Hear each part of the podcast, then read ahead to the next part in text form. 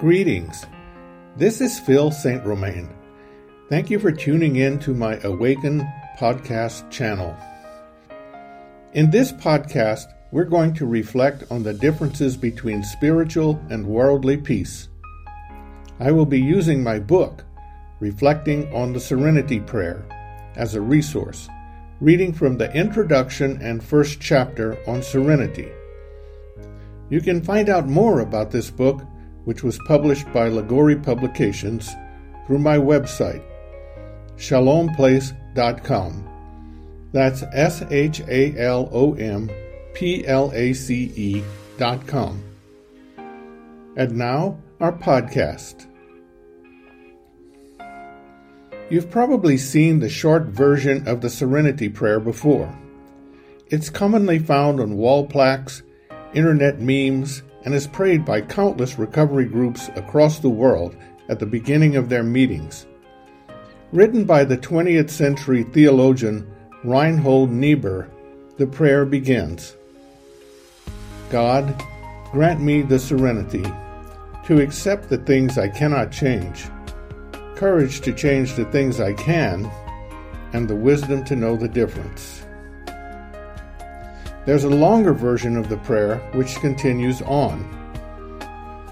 Living one day at a time, enjoying one moment at a time, accepting hardships as the pathway to peace, taking, as Jesus did, this sinful world as it is, and not as I would have it, trusting that He will make all things right if I surrender to His will that I may be reasonably happy in this life and supremely happy with Him forever. My book on the Serenity Prayer goes through each line, reflecting on its meaning. Here we will go through the first line only God, grant me the serenity. Serenity is such a very nice word. It suggests peace, calm, tranquility, and much more. In the Bible, it is shalom, a word that is usually interpreted as peace, but that also connotes wholeness or fullness of life. Everybody wants this, but how do we get it? As the epigraph from John's Gospel affirms, peace is a gift that Christ promises to his followers. St. Paul also considers it one of the fruits of the Holy Spirit in Galatians 5 22. Why then do so many people seem to lack peace? I think it's helpful to note that Jesus makes a distinction between two kinds of peace. There is a peace that the world gives. Let's call that worldly peace. Then there is the peace that he gives, spiritual peace. Worldly peace is the uneasy truce with fear struck in our hearts when we finally get enough money or gain the approval and admiration of others. It is largely about having and getting. Since it seems that we can never really have absolute financial or relational security, however, worldly peace is always bracketed with anxiety. Even when we come close to realizing it, our minds are still agitated by the thought that we could lose it somehow. Worldly peace can be taken away, and we know it. That's why Jesus contrasts it with spiritual peace, the peace that the world cannot take away.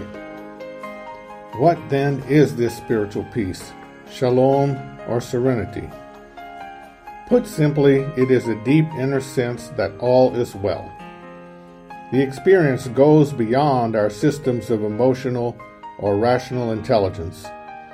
Rather, it is an intuitive or spiritual knowing that produces in us the inner experience of calmness, clarity, and awareness. In serenity, we can live more fully in the present moment, perceiving in acceptance the reality presenting itself without wanting to control things to gratify our selfish desires. There's no need to have or get anything more than what the moment presents. Living in serenity itself is sufficient. Let's consider briefly the powerful testimony of a man who came to know serenity. His name is Bill W., one of the co founders of Alcoholics Anonymous. Having tried everything to be cured of his alcoholism, he lay on his hospital bed, hopelessly disillusioned about ever feeling well again.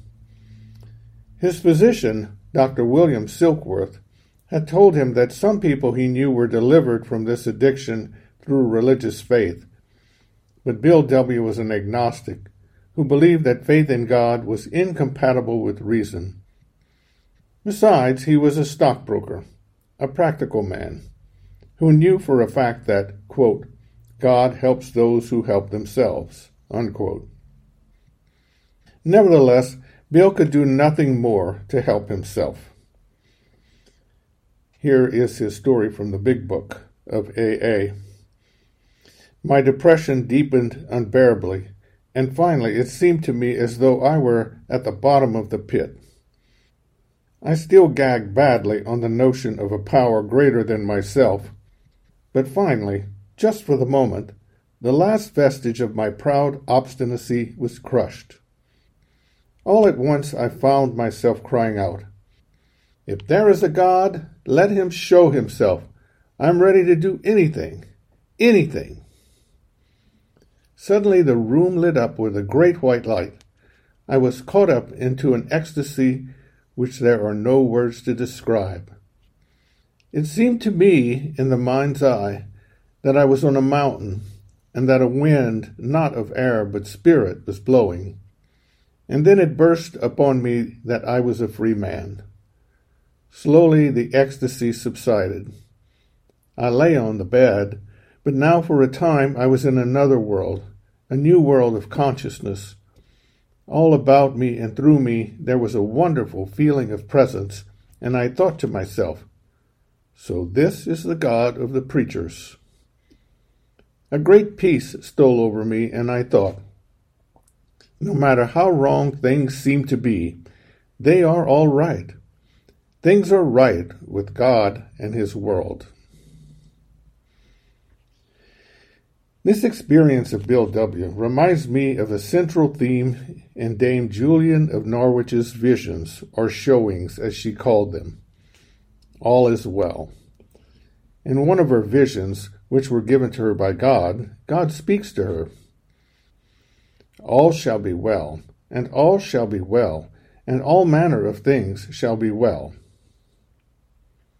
All is well in God's world, and always will be. Of course, we know that there is a level at which all is not well. People are starving. Gangs terrorize our cities. The nations feud. We become ill with all kinds of diseases. We get old and lose our powers, and finally we die. It would be dishonest to deny these realities, and it would be ridiculous to say that they are wonderful. Strategies to obtain worldly peace focus on overcoming these problems or defending ourselves against them somehow. There is no harm in doing everything we can to promote justice and health, of course, just as long as we know that our efforts toward these ends will not give us the peace that we desire.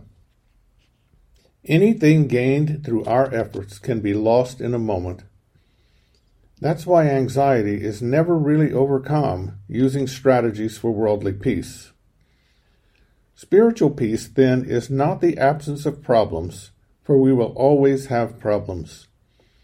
Neither is it the absence of emotional pain, nor the assurance that our prayers will be answered as we would like. As Bill W. and Julian of Norwich show us, spiritual peace is the experiential realization that, amidst the pain and brokenness of our lives, all is well. Our lives are unfolding as they should if we are seeking to walk in union with God. Spiritual peace is the experience of our connection with God whose reign already exists in heaven, even though it has not yet been fully established on earth. Serenity is a taste of heaven on earth. Through it, we experience the Spirit of God dwelling in our hearts, giving us the energy to stand on our own two feet and break free from the need to succeed, to impress, to gain power, or to have security.